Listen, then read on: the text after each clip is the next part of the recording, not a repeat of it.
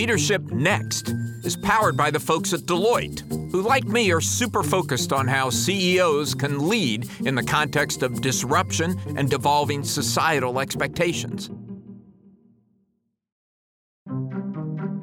Welcome to Leadership Next, the podcast about the changing rules of business leadership. I'm Alan Murray, and I'm here with my amazing co host, Ellen McGirt. Alan, Alan, it's so good to be with you. And it's the second to last episode of the season, Ellen. I can't believe it. We made it through the year. I know we did. I wasn't sure at some points that we were going to make it through, but it has gone by so fast. It's so much fun to be able to have this opportunity to talk to the people who are leading the most successful companies in the world about uh, what they're seeing, what they're doing, where they're going. And today's episode was a great example of that. We talked to a CEO who may not be a household name. His name is, by the way, Tiger Tyagarajan. He is CEO of Genpact. Genpact isn't probably top of mind for uh, for most people, but it's a professional services company that spun out of GE quite a long time ago and has become one of the world's leaders in in helping companies uh, go through digital transformation. And he's a fascinating guy. He's been the CEO of Genpact since 2011, I believe, and he's done a lot during this time. But I'm going to ask him about what the company did during COVID, because if there was ever a use case for caring about your employees, relentlessly caring about your customers and using technology to transform things. It's the kinds of work that they were able to do, making sure, for example, the vaccine was safe or that people had enough ventilators when they needed them. You do that, Ellen. And I'm going to ask him about uh, artificial intelligence, AI, because over the course of the last five or six years, he's really been one of the people that I turn to to get some guidance on how the great promise of these new technologies, how it's really being applied and where it's really being applied in business and where it's falling short. So it's good to have friends who are in the know, and we're going to hear more about his leadership journey and philosophy. He started out as a sales manager in Mumbai, India, to become a CEO of a publicly traded company. Yeah, good guy, great leader, great story. Here's our conversation with Tiger Tyagarajan. Tiger, it is so good to be back with you again. I think we have to start with the most basic question here is what does Genpact do? Because when I really look at it on paper, it looks like you're everything to everyone everywhere. And that can't possibly be true. First of all, thank you, Ellen and Alan, for inviting me into this conversation. Um, and what an introduction. I'm going to bottle that up and keep it with me. so, what do we do? It's actually um, a great question to ask because I would have answered the question very differently 10 plus years back versus today. So the best way to describe what we do is we partner with global thousand companies, enterprises across six industry verticals, um, headquartered in typically developed economies of the world, and help them undertake change and transformation journeys uh, using new technologies, data, analytics, um, and basically drive better outcomes for them, help them compete better in the marketplace, and anything that allows us to be able to do that with them and for them is what we do. You have, over the last five, six, seven years, you have been uh, sort of my tutor and my mentor on all things AI and how it's uh, transforming business. And I wonder if you could give us an update. I mean, we know the potential for these technologies to transform business is huge. Um, but the reality doesn't always keep up with the potential. And you get to see this play out across so many different companies and industries. Where does it stand right now? Where is AI being used effectively? Where are you seeing really uh, revolutionary changes in business as a result of it? So, Alan, I'm glad you called me a tutor on AI because I think of myself as a student on AI. Enterprises and leaders and we are still discovering the best and most effective way to leverage AI and machine learning. And a couple of things that people have learned is, you know, you have to start with what is the outcome you're trying to deliver. That starts with making a few choices. You can't AI everything. So how do you make those choices? Go to outcomes. Those outcomes could be customer outcomes, could be outcomes for your shareholders, could be outcomes for the community. You can pick your right stakeholder group, but big outcomes. And then say, this is one of the technologies I'm going to leverage to deliver that outcome. Um, otherwise, it becomes a hammer searching for a nail. The other learning that people have had is you can have a great technology that actually is able to produce great models using AI machine learning, but those models are pretty worthless unless the underlying data is good and clean and uncorrupt and so on. So it goes back to data. And the other one is great, you built a model, but if the people actually do not believe in the model, do not want to use the model, bypass the model, then you know your model is not worth it anymore. Because the AI has to constantly learn, and only when people use it they can learn. So lots of things to unpack there, but AI is still in its early days of infancy, but I think it's pretty clear what works and what doesn't work. Yeah, that's fascinating. Both the fact that it can't be a technology first approach, that you have to focus on outcomes. Um, you can't let it be a hammer that pounds down every nail, and that ha- it has to be people first. So, with all of that as a background, where are you seeing in these early days the most transformative applications of AI? The most important aspect that an AI delivers is prediction. And, you know, humans uh, and the brains that all of us have and the minds that we have are constantly predicting outcomes and therefore the decisions that we have to take. Uh, what an AI does is understand patterns and help me as the person who's trying to take a decision predict and gives me the prediction for me to finally act. A great example of that is uh, a whole set of insurance applications are coming in, and uh, the enterprise, the insurance company, wants to decide which application to attack first to take a decision. Now, first in, first out is the typical way humans behave. Uh, the noisiest uh, person gets acted upon first is the other way you can behave. So, broker who's noisy gets attention first. Uh, but the best way for an enterprise to behave is which is the customer that is going to be my long term relationship that is coming through a channel that's a broker that I really like, that is a good risk to take, that is good pricing and profitability, that I can delight the customer with. Great example. Can you give us one or two others? Let's take uh, a private label credit card of a bank. You know, we take the data from the private label credit card of all the people uh, who have bought using that credit card of that retailer. And we go back and say, look, there are some people who are using the card a lot, there are others who are not. Can we figure out who they are and why? To do that, I need to go to the retailer and get information about the actual buying patterns of those customers, both on the card and outside the card. And lo and behold, you find a whole set of customers who are big users of the card, and every time they shop in that retail outlet, they use the card. But there's a whole set of other people who are actually big shoppers, both online and at the store, but they don't use that particular card. They use other cards, or they write a check. And you try to understand what is it that is making people not use the card, because the whole idea is to make people use the card.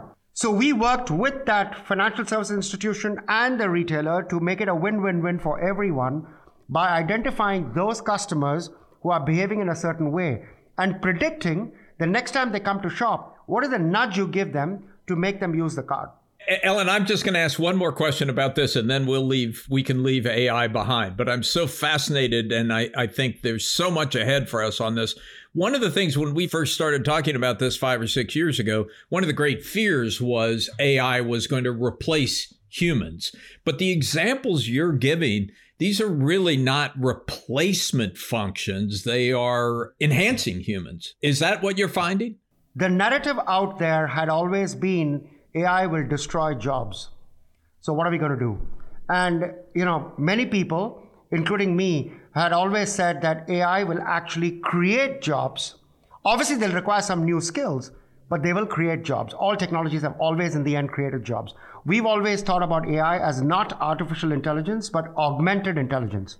The intelligence is still the human intelligence, it's augmentation of that. We're seeing that play out. I mean, who would have thought that as digital transformation takes hold, unemployment is still not as high as typically one would find in a recession.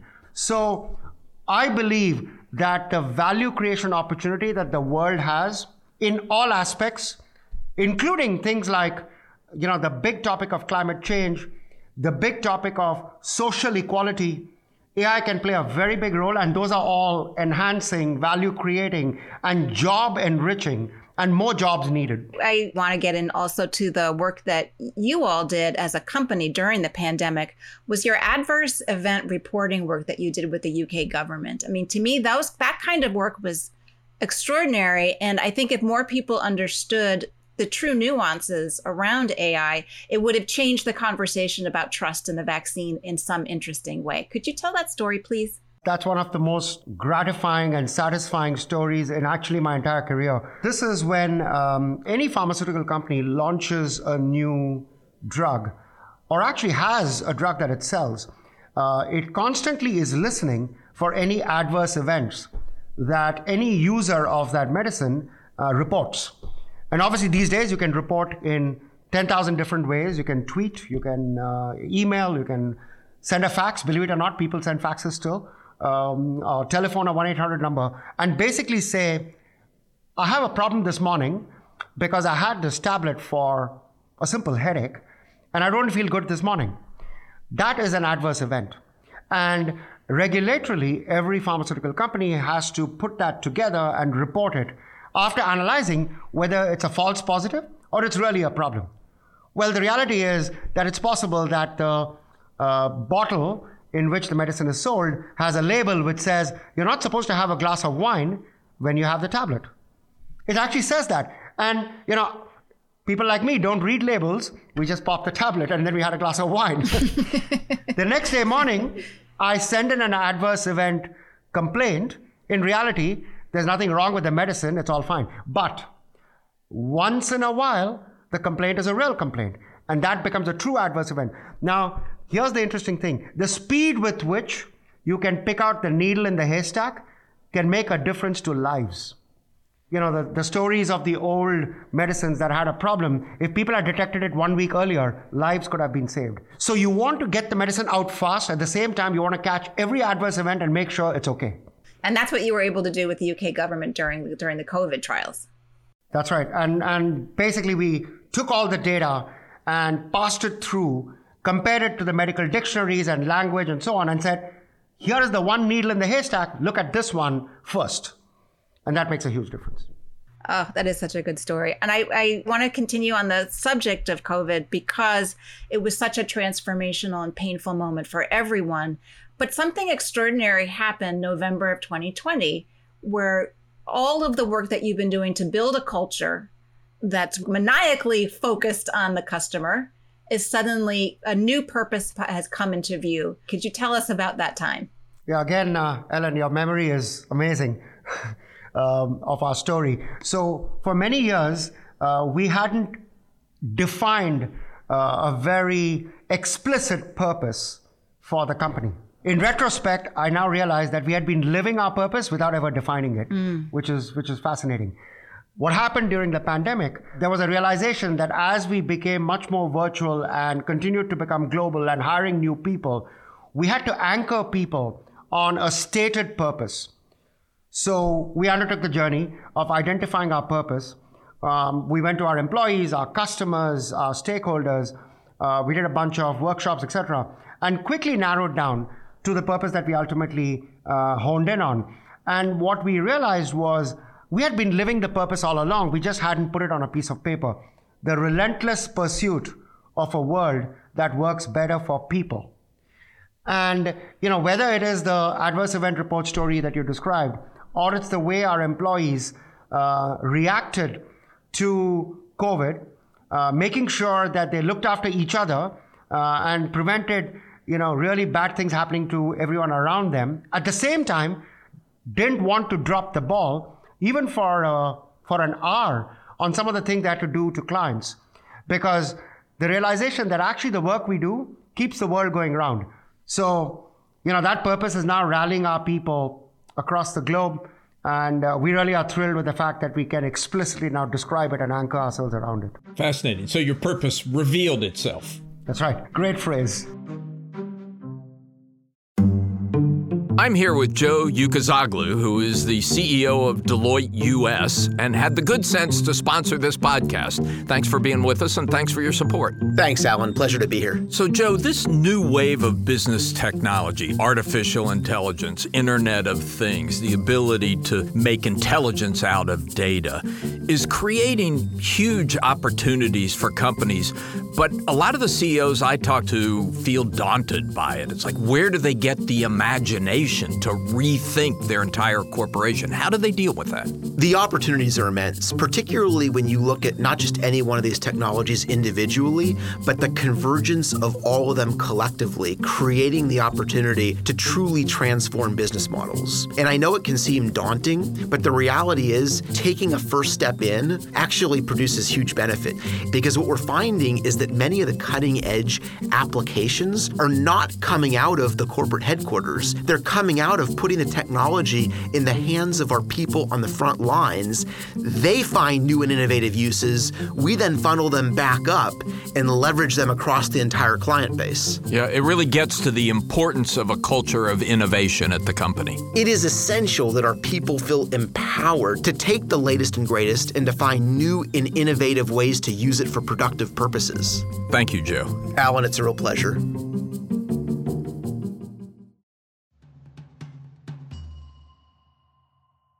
So I want to go back to Ellen's very first question, which is what is Genpact? Because old folks like me know that Genpact grew out of General Electric, and you were a, a product of General Electric. And, and, and that really leads me to two questions that I think you're well positioned to talk about. One is what did you learn from Jack Welch and his leadership that is still valuable to you today?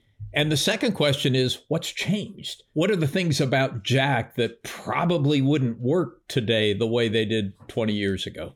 So, Alan, I'm biased. I grew up in the GE that, you know, in the early 90s and late 90s was all uh, driven by Jack as the CEO. And he was a bigger than life uh, CEO, as, as we all know. So I learned a lot. So I'll start with uh, you know, the candor and transparency uh, within the company, across the company, in every corner of the company. We were a little business, meaning fourth decimal point of revenue and market cap and so on for GE. And I was this little person in that little corner of GE.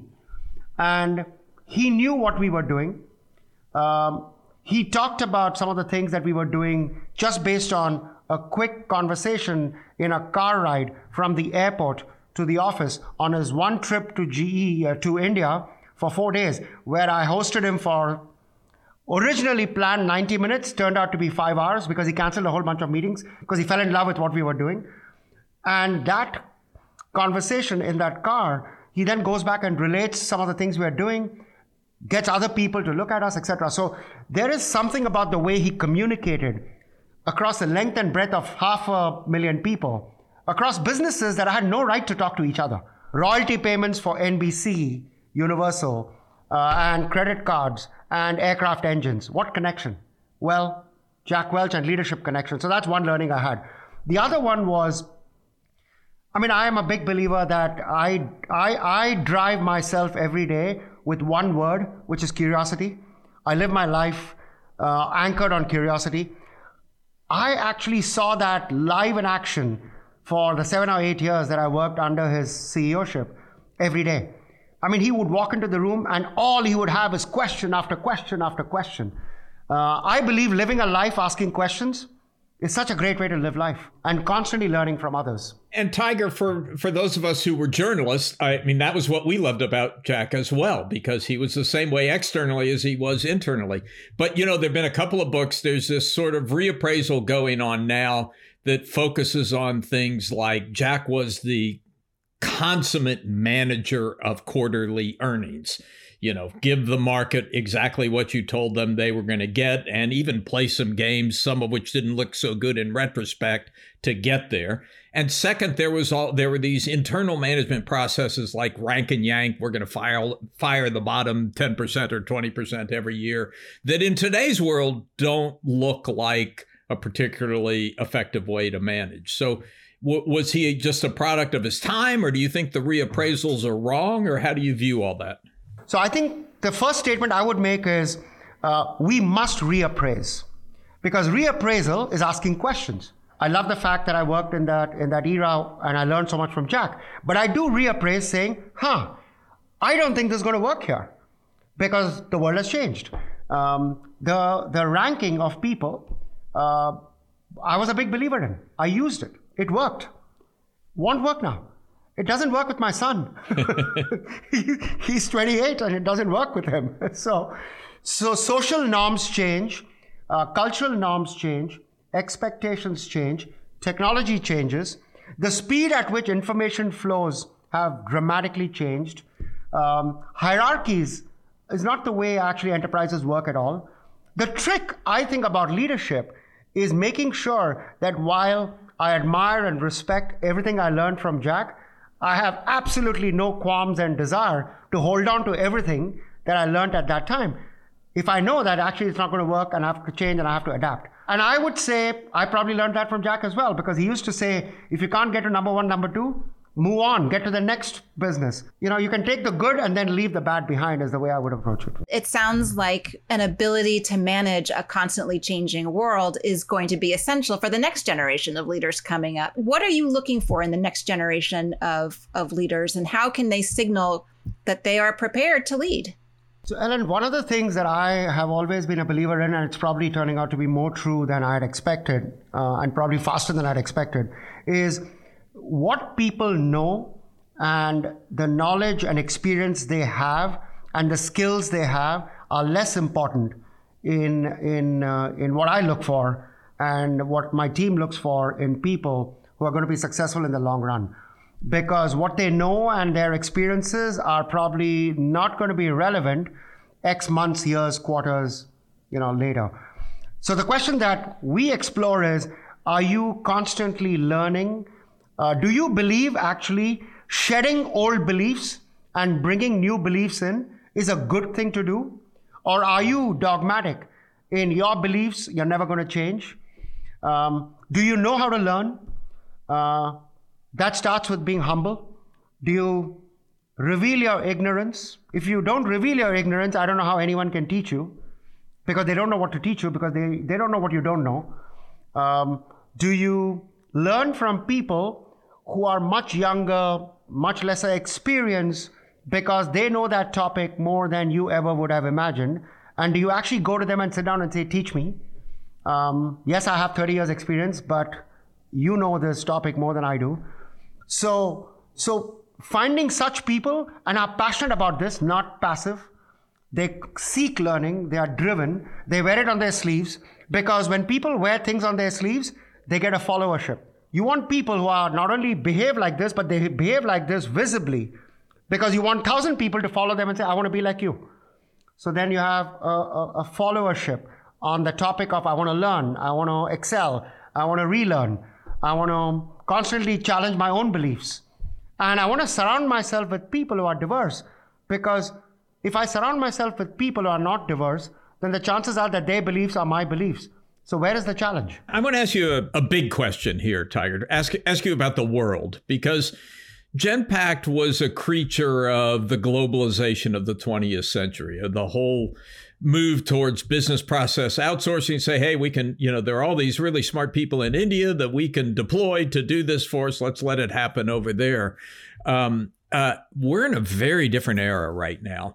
Uh, geopolitics is different. Supply chain problems have just made people think very differently about this. And there's a whole process of friendshoring, reshoring, people thinking about bringing everything back home as opposed to leaving it all over the world. What's your assessment of that? Where where are we in the state of of globalized business? It's a great question, Alan, and I would say unfortunately the answer is going to be heavily nuanced. So let's take a few things.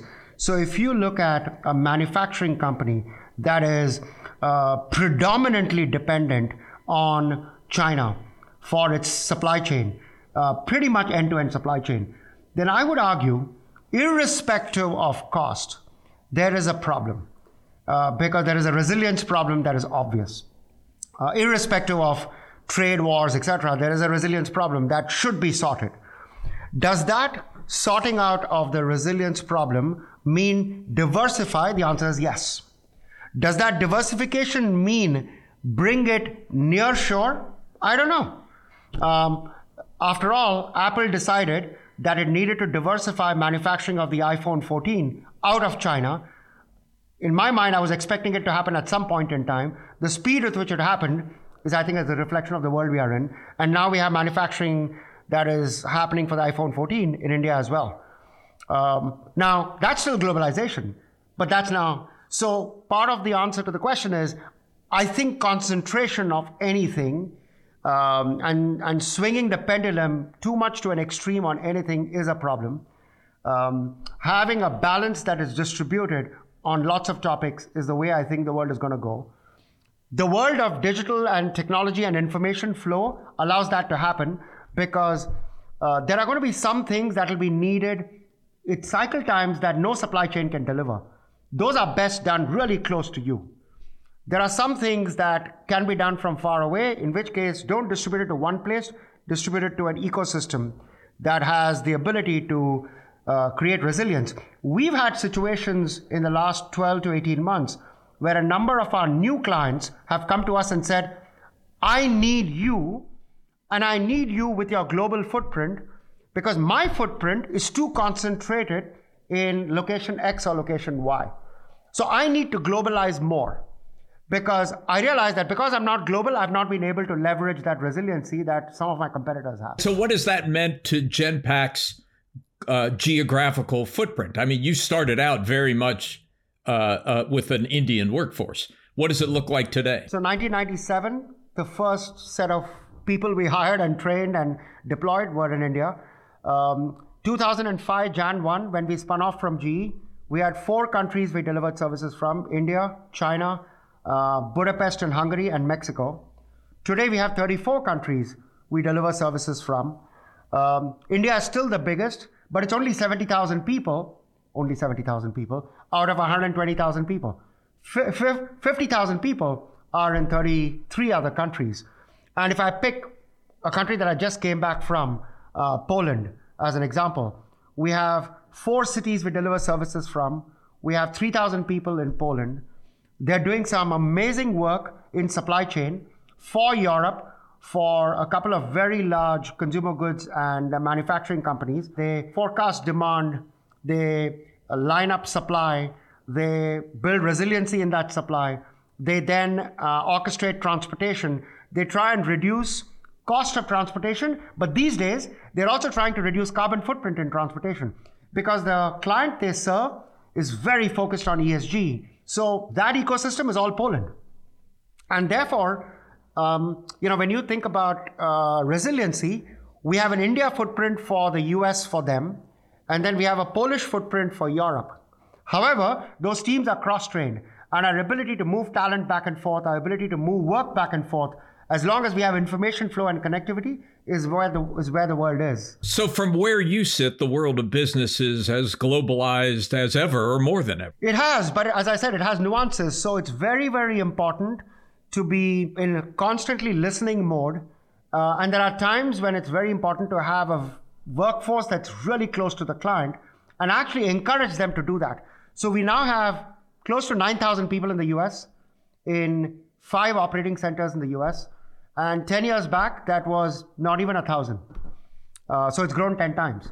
Uh, and the work they do is sensitive, is regulated, is uh, time sensitive, is customer sensitive, uh, needs reaction time and response time, and is also culturally sensitive in the sense that you need to understand the local culture deeply. And therefore, it's best to be done out of Florida or out of Texas or out of Illinois or Pennsylvania four of our big centers in the US. It sounds like you literally live inside a mm. fully diverse ecosystem of inputs and ideas and business pressures and opportunities that's fully global. How do you take these inputs and these insights and these information and and begin to chart a path forward? I don't know if you use AI, but I wouldn't be surprised if you did.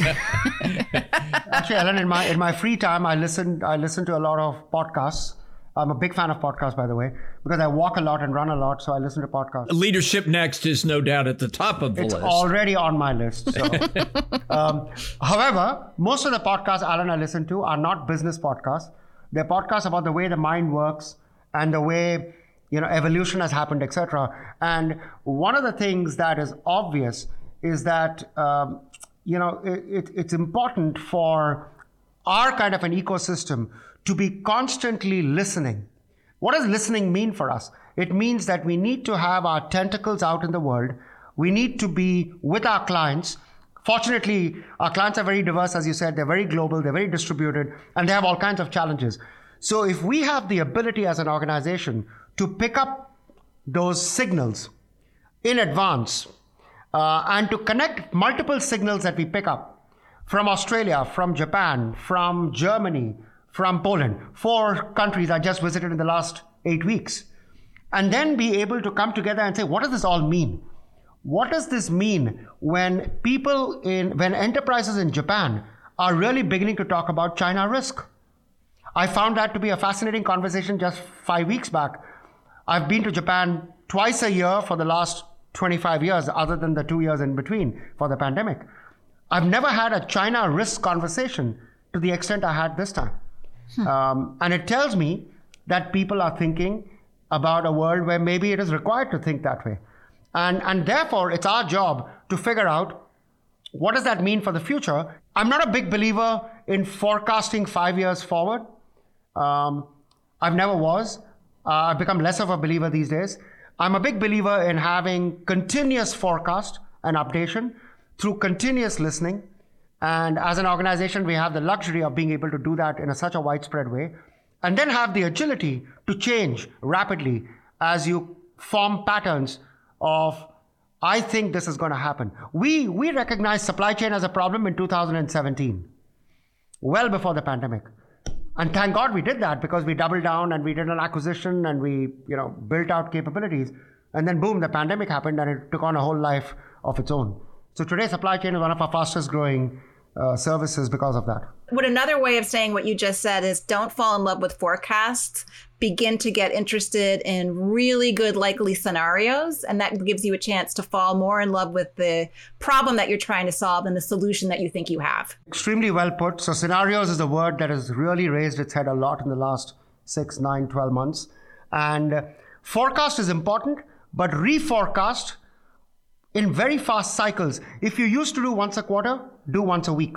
Tiger, this has, as always, been a fascinating conversation. Uh, every conversation with you is. Thank you for taking the time to uh, talk to the two of us. We've we've covered not just how AI is changing business, but but how uh, listening and learning and scenario planning is all so critical to leading a business today. Great to be with you, Alan. Alan, thank you so much for inviting me to this conversation.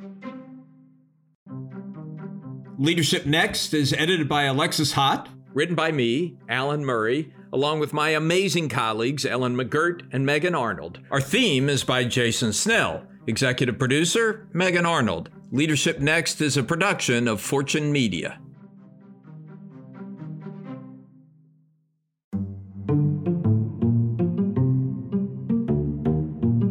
Leadership Next episodes are produced by Fortune's editorial team. The views and opinions expressed by podcast speakers and guests are solely their own and do not reflect the opinions of Deloitte or its personnel. Nor does Deloitte advocate or endorse any individuals or entities featured on the episodes.